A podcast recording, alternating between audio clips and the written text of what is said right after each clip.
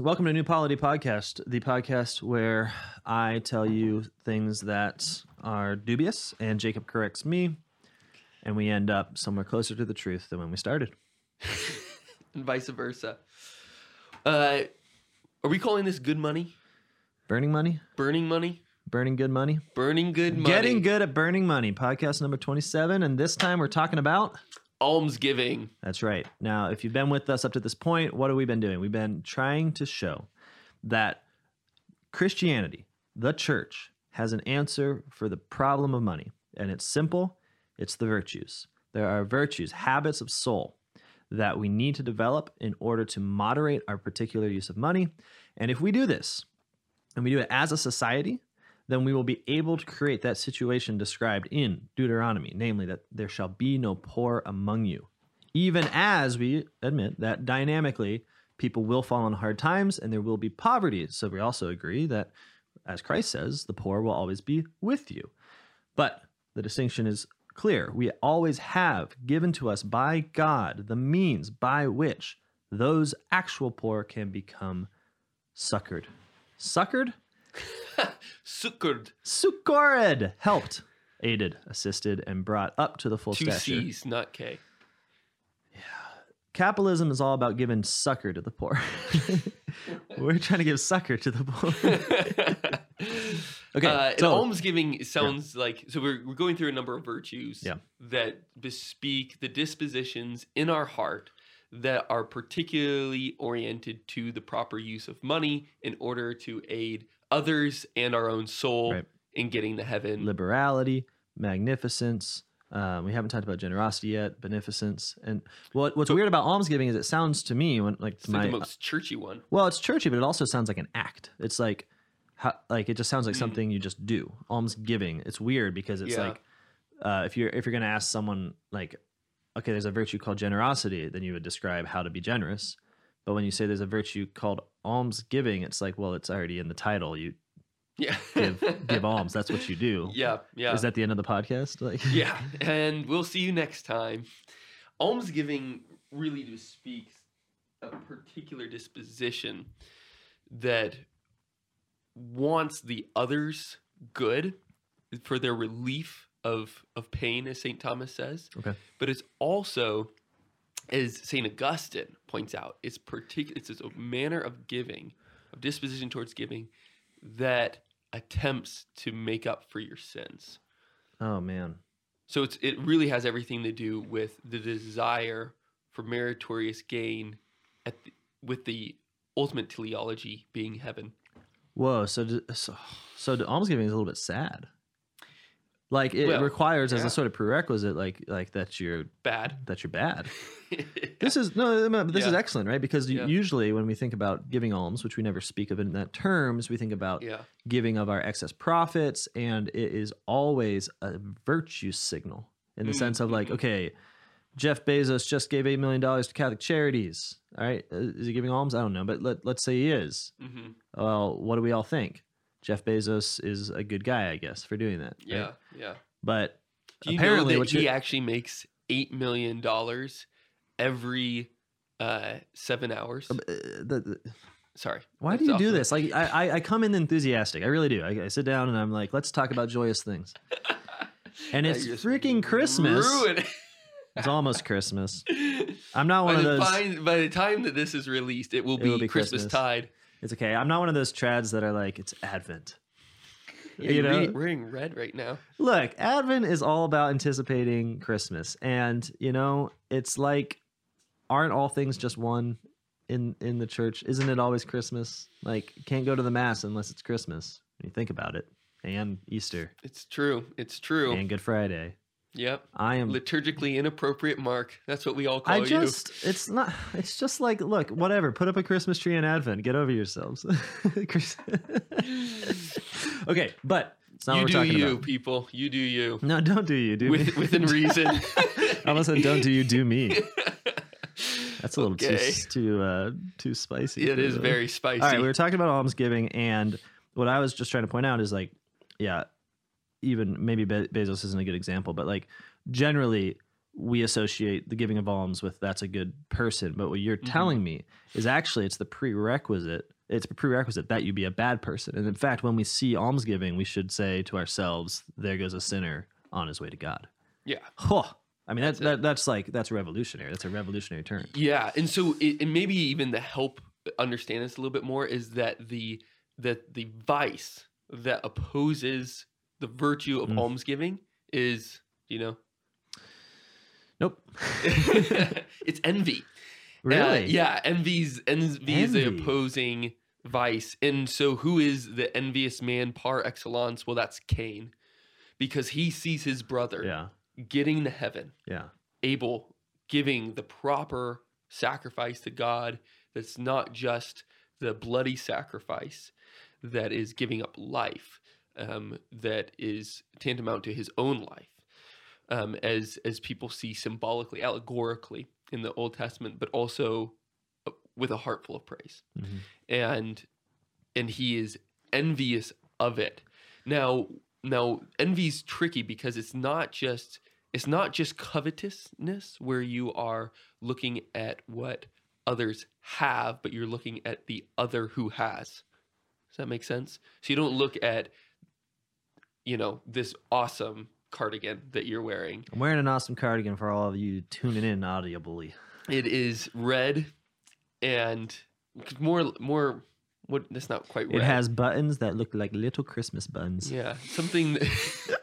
I can imagine Bilbo Baggins wearing buttons such as that. Oh Um, boy! now, now all It's more maroon. That's if the you word. I was call me Bilbo for. Baggins, all like the the like edgy Twitter people are going to be like, "Oh, they think hobbits are cool." It's so cool. toff to be cool. I know. That's not what we're talking about. We're I talking about how up. tough it is to give alms. I gave it gave up being cool for Advent. You gave up being cool when you were born. It's beautiful, really. um,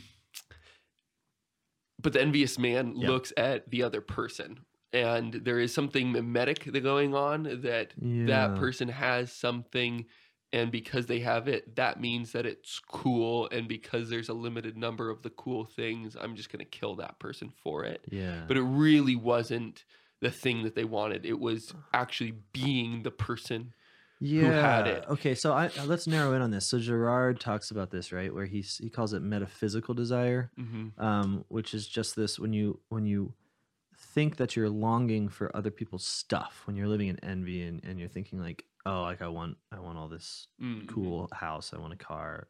What you're really longing for is to be the other person that being because there's this fundamental problem with sinful humanity is that we have this lack within ourselves. We lack god but we can't feel that lack when we see other people. Right, we look at other people and we don't have this internal sense of them like lacking God. Like we look at them and they seem complete. They seem whole. yeah They seem like they've got it going on. That Yeah. they get it. And so and so what we really want is to is to it's sort of- it's a dark desire, right? Is to sort of have that. So to get rid of all our internal psychological state and just be the other to exist as the other. I'm speaking. It sounds like it's really philosophical, but the envy there, then the stuff becomes the way in which we try to appropriate it. It's like, Yeah. I'm gonna be. I'm gonna attain that status by buying that guy's house. right exactly But uh, but I don't get how this. I still don't get how this is contrary to almsgiving. Like like why is it set against almsgiving? Well, but almsgiving is that sharing of life, this disposition towards I will give so that not only your earthly state is relieved, Uh-huh. alleviated, Uh-huh, actually, uh-huh. raised Um, up. Yeah. raised up, but also that you and I might get to heaven, w- in which once we come to the beatific vision, we have this uh, selflessness, this this this thoughtlessness of person, this um, by which we make room in ourselves to be filled up by God and by one another. So Wow. what you're talking about here, this becoming one another, isn't just terribly philosophical. It's properly eschatological. Right. It comes to this point where we truly will be filled up with one another. Right. There will be spaces within our souls where others will be filled, and and we in turn will fill one another. So it's uh, we're talking about ultimately we are going to become one redeemed body of Christ. yeah, And that's what almsgiving can achieve both for the person it alleviates and brings up and for yourself. Right. Well, And- this is fascinating, right? Because it, it, I mean, uh, we won't go too far down this rabbit hole, but translucent is a way that many of the church fathers would talk about this. So there are beings would be you'd be able to see through us in the light of God, which Okay. shine through in a particular All right, way. give me give me give me So- one shot at describing this in a sentence that maybe people will understand. yeah, because this this is getting like way more one theological shot, one than we're shot, one at. shot. Here we go. If in envy you secretly desire to be the other person, right? To have that, to, to grab them, to claim them, to take what is theirs, and Mhm. ultimately take their very being. Their identity, Right. yeah. And- right? In almsgiving, right? That desire is redeemed Yes. because you do desire to share in their very being, right? But not at their expense, but Mhm. rather because you are both being unified in the one body of Christ. You through meriting, hmm right? By Mhm. virtue of your gift, Yes. right? And them by being by being raised up into the fullness of their dignity, Yes. which which is achieved through the alms. You did it. That I mean, I, I'm I'm I'm stunned. I mean, like I, I'm apologize to our listeners that I have to. I literally had to work this out, Yeah. and I'm not even saying it's clear yet because my mind's being blown. Girard on almsgiving would be insane. You should write that. we'll do it. We'll All do right. it. Anyways, let's keep moving. But I think that the point of almsgiving that we should focus on for the rest of the, this discussion is on this idea of merit, Hmm. because we have this obsession with merit in our current society that is, I think, a perversion of what merit actually is. Oh, my doorbell just rang. Hmm. Um, maybe it's somebody looking for alms. Oh, well, we'd have, we'd have to give them it. Yeah, we would. Um, the but this is the, really we have this obsession with merit that I think becomes really clear in this capitalist mindset of that we keep bringing up pull yourself up by your own bootstraps of Mhm. you are an autonomous individual in the market that that has the same functions and abilities as most others and therefore with what you've got you got to make it work Yeah. and and it is you against the world it is you against the uh, the forces of supply and demand against the ingenuity of other entrepreneurs and that your success is predicated upon your ingenuity your hard wo- work um, your merit and so whatever you earn you've earned Yeah. you've deserved Yeah, hmm that's that's a really well put. That's what that's what they think. Whereas I think your success is predicated on someone wiping your butt for three years. But what do I know? Just a big old dumb dad. Man, yeah, it gets it gets stinkier and stinkier too. I mean, that's just let's not let's not scare the people that are considering um getting that, married. the noble vocation. Yeah, Yeah, but it's delight. It's delight to an honor to wipe wipe our children's poop. it is. Yeah, Yeah, no, really, that's what I mean. We've talked about we talked about this last time, where the um, the idea. I don't know what order these things are going to go in. but We've talked about that the idea of the proper economy Mhm. is where you begin as a child in your household, Mhm. and that you are uh, the recipient of undeservedly gift. you're the recipient of gift, undeservedly raised up, Mhm. Awesome. trained up into adulthood, and then you spend the rest of your life giving gifts back. That's right. Until you become old and need gifts again. Yes, right. Uh, It, it, it's, Yeah. it just makes so much sense because human beings are created ex nihilo, which means that we are created in every instance as a pure gift from God. Right. And this is really important because a lot of times people look at animals hmm and they'll be like, wow, human, like Nietzsche said this, like human beings are just weak animals. You look at an animal, look at a dog, it's born, week later, it's it's got a job, it's got insurance. I mean, no, no, no, it's it's it's running around in the yard. But he's saying like like animals seem immediately equipped for life. Like they're just like like making it happen immediately. Well, but he even calls them machines at one point, doesn't he? well, yeah, sure. Yeah, But but yeah. what I'm saying is human beings then look at ourselves with the animal comparison like, "Oh, wow, human beings suck. We take like 20 years to finally learn to stand Yeah, up." I mean, well, we stand up sooner than that, but actually to be worth talking about. Uh, and Man, it's that like guy can really stand. and it's like actually no there's this like like Nietzsche in his you know he hit on a profound truth and then completely missed it um, because it's precisely Aquinas talks about this animals are not created ex nihilo so Mm. the animal species is, the same as creation as a whole. Um, but animals actually reproduce a kind. hmm And why? Well, part of it is to be a example or, or rather a foil to how we're created, which is each individual human being is created uniquely by God, Yeah. right? And human intercourse is a participation in that gift, right? Yep. Yeah. Um, it's something that God has humbled himself to wait upon our love in order to create new persons. Yeah. But it is not it is not what makes human beings, which Yeah. is not the case with animals. So what am I saying? I'm saying that in animal existence, you have a foil to understand what it means to have a existence that's gift, that's given every time. So it makes sense that the person who is given as a pure gift should be treated as a pure gift, right? Yeah. Namely, to be the recipient of such great giving. Yeah. Whereas the animals who are not That's- created as that pure gift are not the recipients of that like overabundant temporal like material gift constantly constantly constantly Yeah. no they they get up and run and they and they figure out how to eat and they're like mating and having a family by one years old Yeah. what are we talking about we're talking about almsgiving so here's what i want to ask No, but this is beautiful because we're we're getting to this point of merit, Yeah. and and Yeah. we automatically have to call bluff on this idea that we always deserve what we get, based upon the very fact of creation of the way that we're made. Mhm. Um, yeah yeah we are we are gifts we're gifts to each other So, what is the proper view of merit then? Because there is a proper view of merit. We can't just throw it out. You know. Merit, man, I love it. So, merit is the idea of earning, right? And there is a place in which we can say that we have earned. But it's you have to be very careful because this is actually a theological claim, not a material one. All right. We earn treasure in heaven.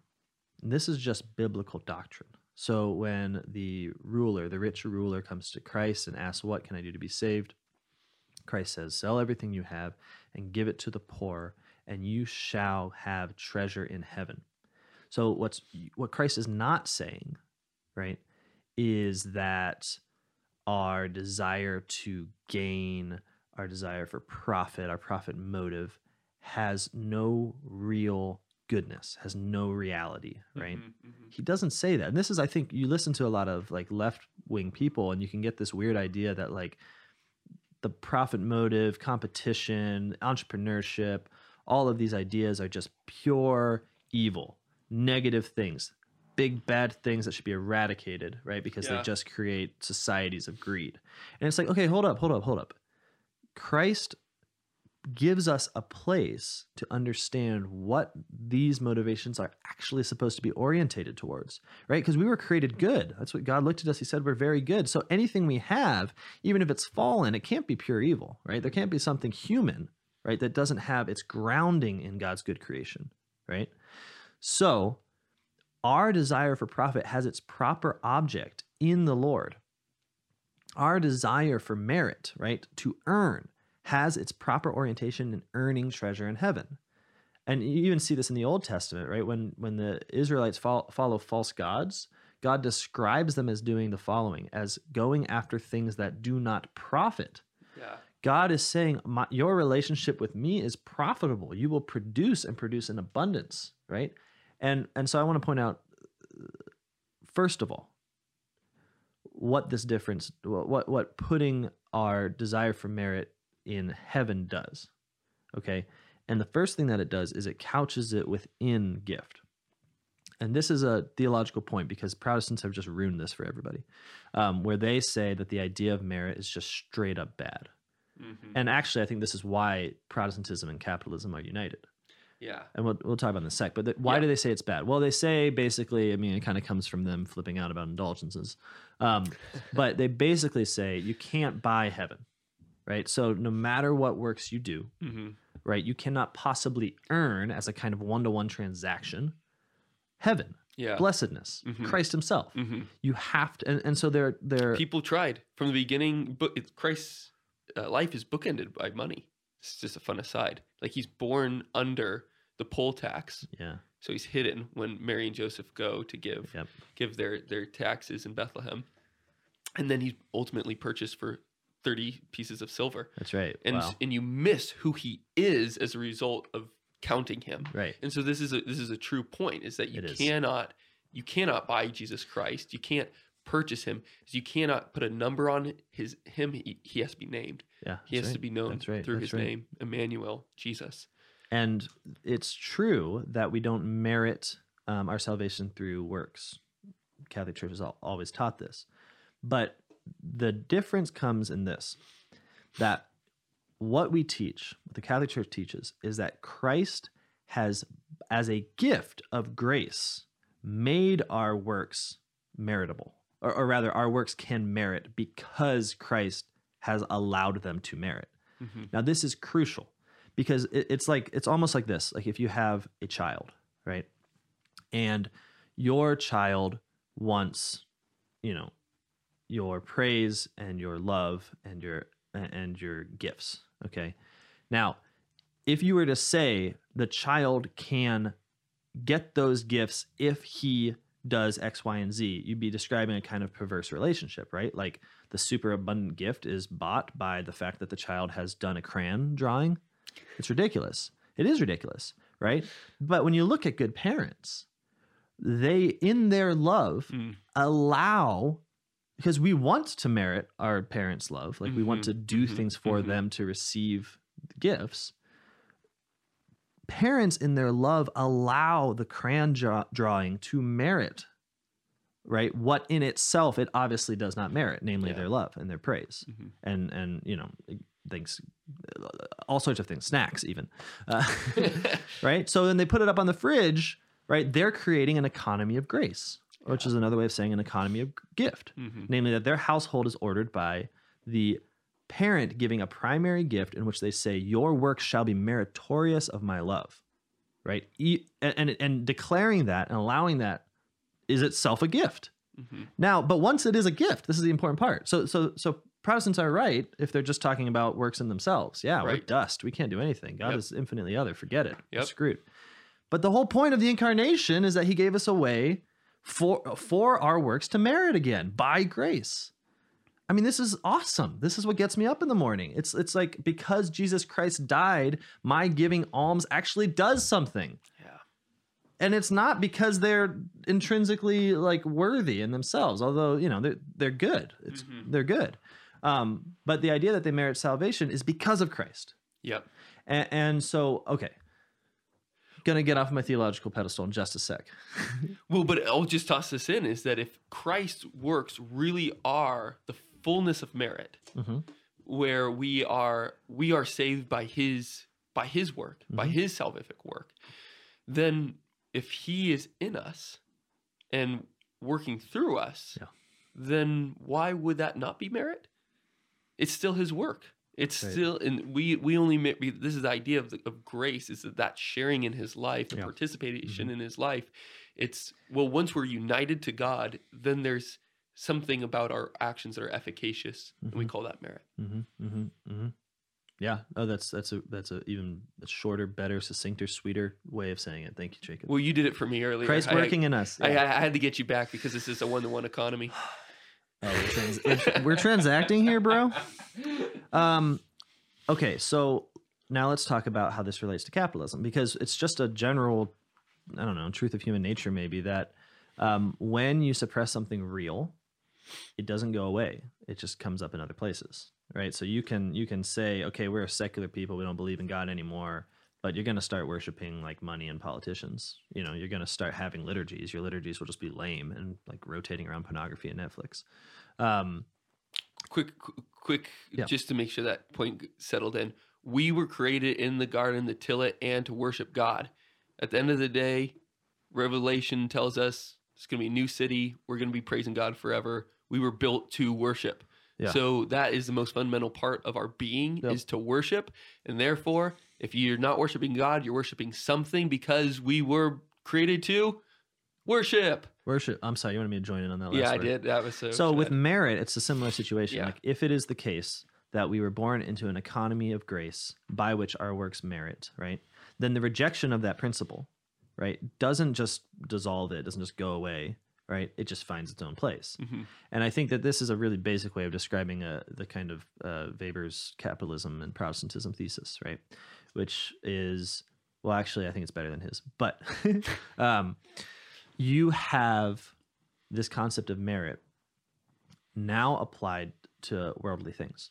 So Christ says, build up treasure in heaven, right? Do things so as to merit grace. I mean, it's very clear, Yeah. actually. That's one of the clear parts of the gospel Yeah. um, is that he wants us to merit. Now, when you get rid of that, so as as a good Protestant, you say, "No, my works can never merit," um, then that drive to acquire, right? That drive to amass treasure, that, des- that the desire to profit and profit abundantly. I want as much merit as I can get. Okay, which is what you see in the medieval church. You're, like, you're going on pilgrimages, you're kissing relics, you're doing fasts, you're doing feasts, you're doing prayers, you're doing sacrifices. The bells are ringing. You're all moving towards holiness. And the idea that this is not competitive is silly. Uh, Paul says this multiple times that we need to compete with each other in holiness, right? So there's like an entrepreneurship in like that's where it really is. Uh, What we what we call entrepreneurship is just a perverse version of of the kind of joy by which you and I strive for greater holiness because we know that, that that's a kind of competition that doesn't come at the expense of the other, right? Because because it's all unmerited Sorry. Well, it is. It's all gift, right? That we can even merit at all, and that it's all aimed at the same place. Like we want to get together. Like I don't want to exclude you by getting grace because grace is actually an infinitely And it wouldn't be alms; it'd be envy. well, exactly. Okay. Yeah, wow, yeah. we're off. We're off the mark, but it's good though, right? That we're off the mark. We're doing this wide arc. yeah, coming back here it in. is. All right. Yeah, it's Okay. uh, it's far away. It's forty-five degree angle, so it goes up, comes down, hits the target. All right, so we're in the upper stratosphere here, but we're gonna, I promise, it'll be a huge landing, big splash. Okay, um, so where that, where th- that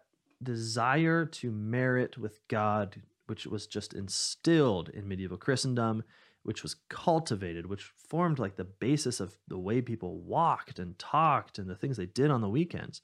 Um, that doesn't just dissolve and go away once you're like, oh, actually, we don't merit. Um, no, it becomes applied to this material world. hmm And you see this very obviously in the rise of capitalism that what we now merit in is money. Yeah. What we now strive for is money. What Mhm. we now put that kind of in, and it, and it's it works because money like God has a certain infinity to it, right? Like Absolutely. as a number, it means that you can always think of a greater number. Sure. Now, this would be totally reductive to talk about God in this way, and that's what idolatry is. It's always a reduction of who God really is. Like when we say the infinity of God, we shouldn't think of you can always put another hat on God's head. yeah. Um, but you can, but that's not the point. uh, sorry, sorry, just muddying the waters here. Um, so that drive to amass, right, becomes capitalism. It merit becomes a matter of how much you own. Um, holiness, right, which is that amassing a treasure store, really does become in American society. You can sort of track this um, associated with being wealthy here on earth. Yeah. Right. So so you really at some point know that you're one of the blessed because you have um, amassed material things. Right. You have you know you can talk about as a blessing, sure, but in the end, you're talking about your work procuring these things, which is why there is this great emphasis on work within Protestantism, is because you are now meriting, but within this material world. Yeah. Your, your toil is what merits, whereas within the Catholic view, the toil is the curse that we're all trying to get over. Yeah. Um, exactly. Okay, so you can see, and, and there's a lot more that can be said about this, but basically, you can see how in the destruction of the idea of merit and the economy of grace, you get a kind of pseudo economy and a pseudo merit that happens all within the material realm and which happens through the false god of money. Yeah, I think I think maybe this to summarize it uh, again is that if you are if you don't know what your work is for. In other words, like we we are designed to work in order to merit to help others and ourselves get to heaven through the grace that Christ has that Christ has provided for us. Then if you don't know that, then you're still going to be working. But you don't know what you're working for mm-hmm. and because you're designed to worship, you are going to be worshiping something in your and through your work. Yeah. yeah. And because we see that inevitably it is true that there is a scale of uh, of reward Yeah. that just is natural in this life. You can't get around it. It's fundamental to to the order of creation. You're going to start putting that off on on actually work itself and the and the fruits of those of those labors that then are are a directional and so they direct at yourself because that's always what we do when we separate ourselves from God. So we stop focusing on Him and bringing others with us to Him, and the curve starts to come incurvatus se, as Saint Augustine famously said, curves in on yourself. You Mm. focus in and on yourself, and and really that is inevitable once you come to this uh, capitalist system. So if anyone asks what the hot take is, it is that money is the replacement of the Catholic view on merit. Yeah.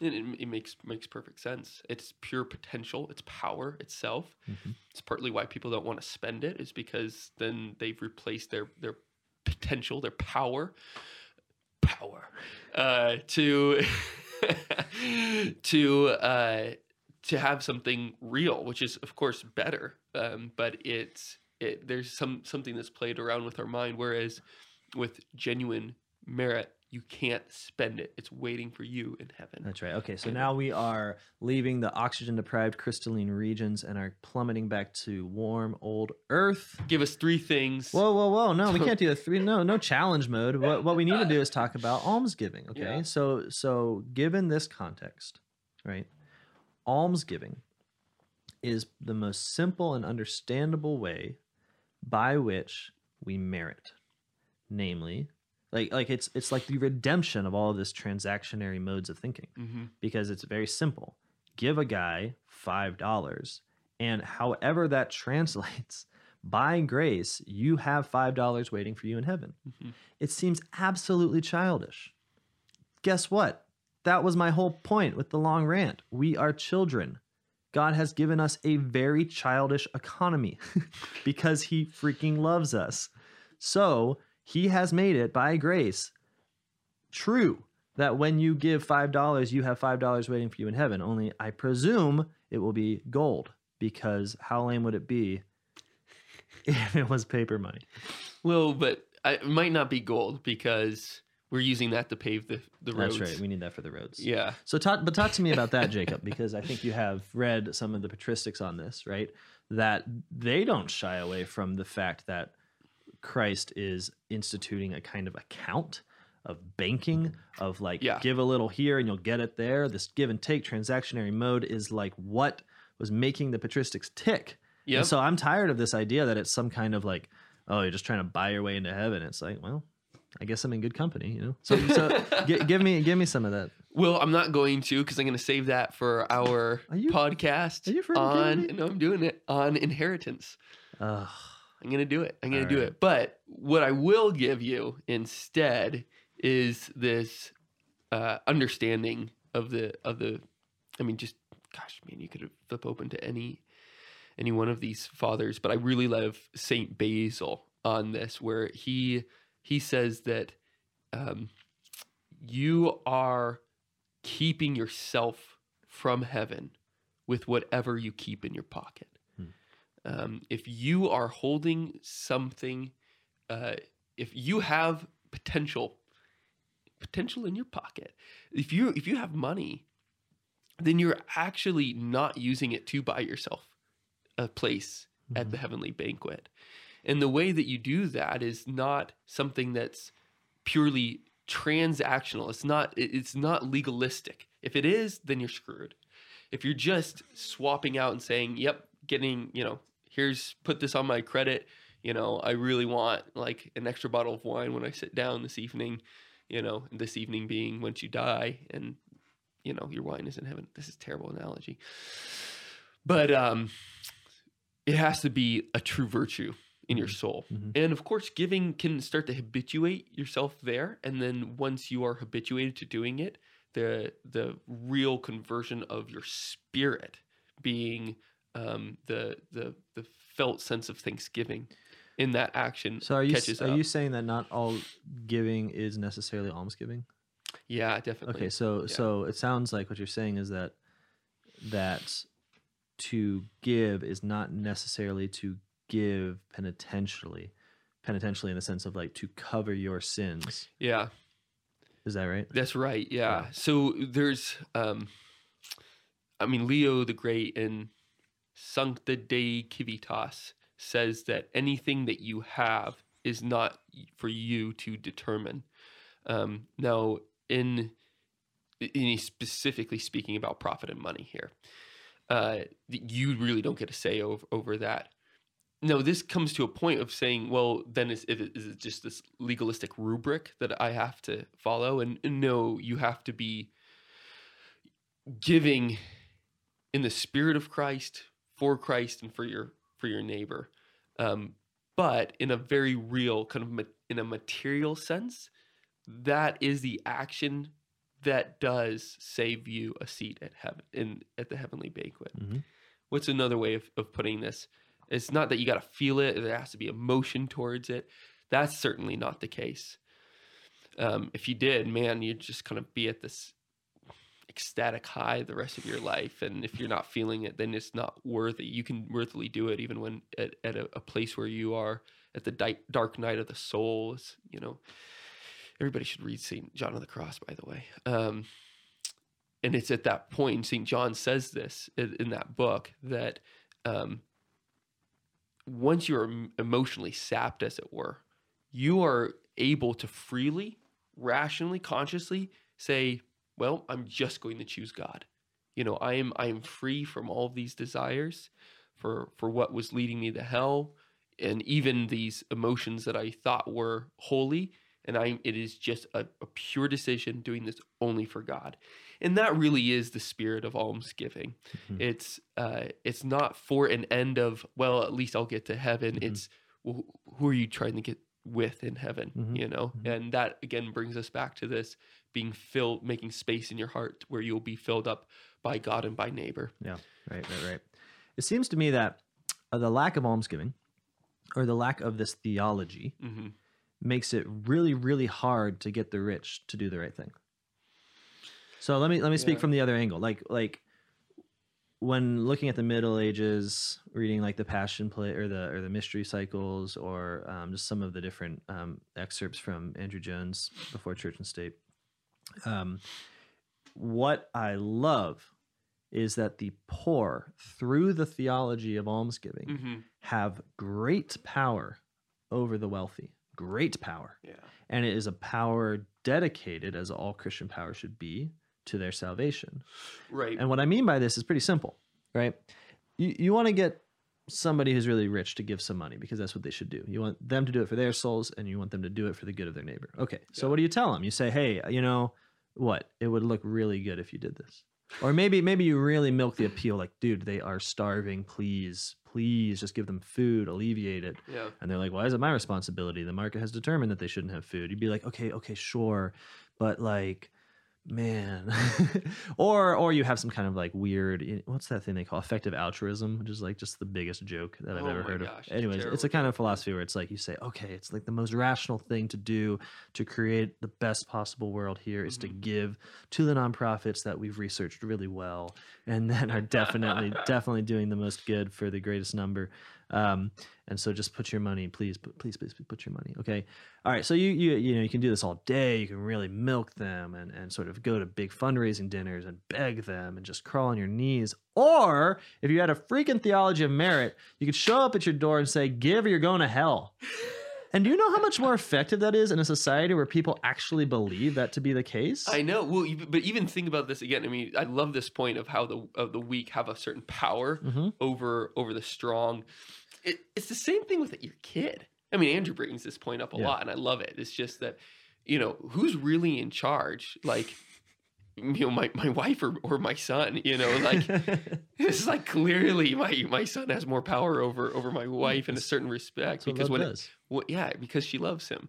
And whenever he cries she gets up. Doesn't matter what time of night or whatever.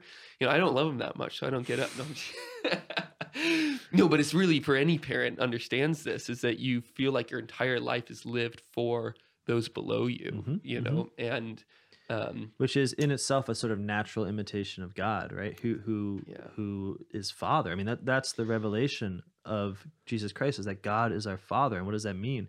It means that we have a real claim over Him because He loves us. Yeah. not a claim of power because somehow we're stronger than God. and that's the same thing with the poor in the middle ages that you're pointing out is that they as within the same family the body of christ the church they have a claim of love Yeah. Over the rich and if they don't well just remind them about the eschaton Right, but but hell is loving in the sense of like to Yeah. say to the rich, like give or you'll go to hell, is powerful and it doesn't exit that shred. I mean, we, we we think it exits the kind of economy of love because hell is hot and so it's bad.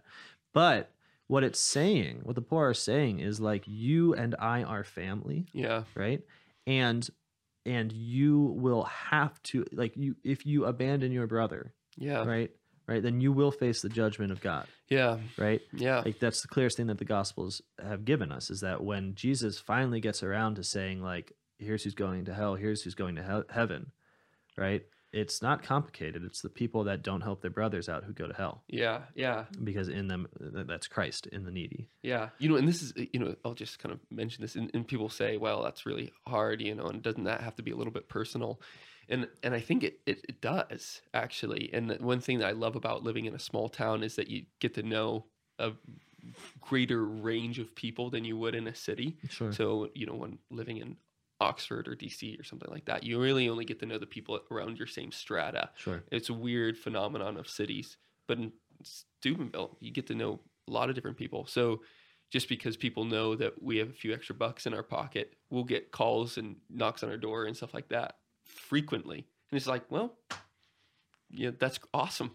I'm Yeah. actually called to account. yeah totally i don't like i don't want to go to hell i really want to go to heaven and Yeah. and yeah of course you want the positive spin you want to say that well the peasants are just talking about you going to heaven but you know it's always been the case that um, to get real moral reform Yeah. right you need the the fear of hell the dread Yep. of loss of god which is what hell is and then the real desire for gain in the sense of to gain heaven these Mm-hmm. Yep. are just parts of the same coin yeah.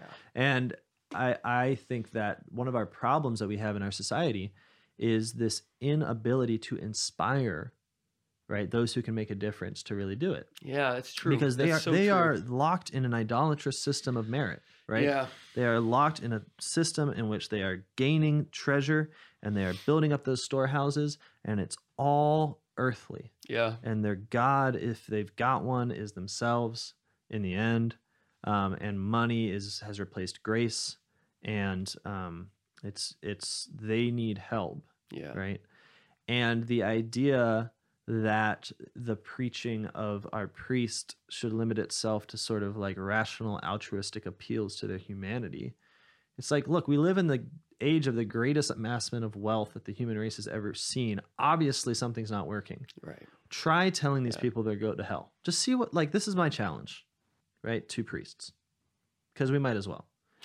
Try giving a homily where you say either give your money Yeah. away We- or you will go to hell. And I bet you you well you'll anger everyone. But more money will be given to to alleviate the misery of the poor Yeah. than if you keep on with this sort of do getting stuff. Yeah, to you know, as a formerly wealthy person,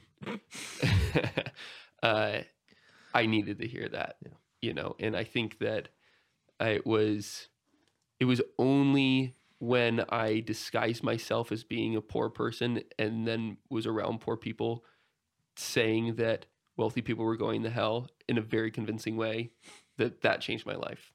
You did that? well, yeah, it was thrown to you, Mark. Oh, That's right.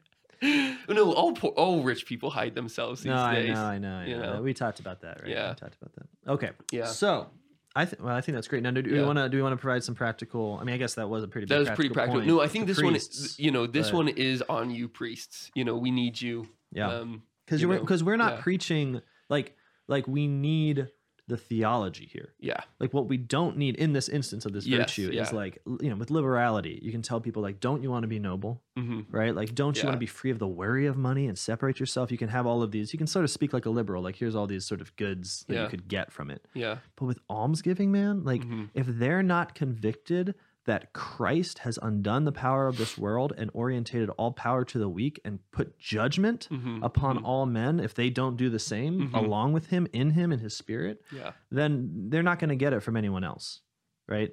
So please, for the sake of the church and for the sake of the world, preach on almsgiving. Yeah. Yeah. Yeah. For the sake of the rich, preach on almsgiving. Thanks. Thanks, guys. See you next time.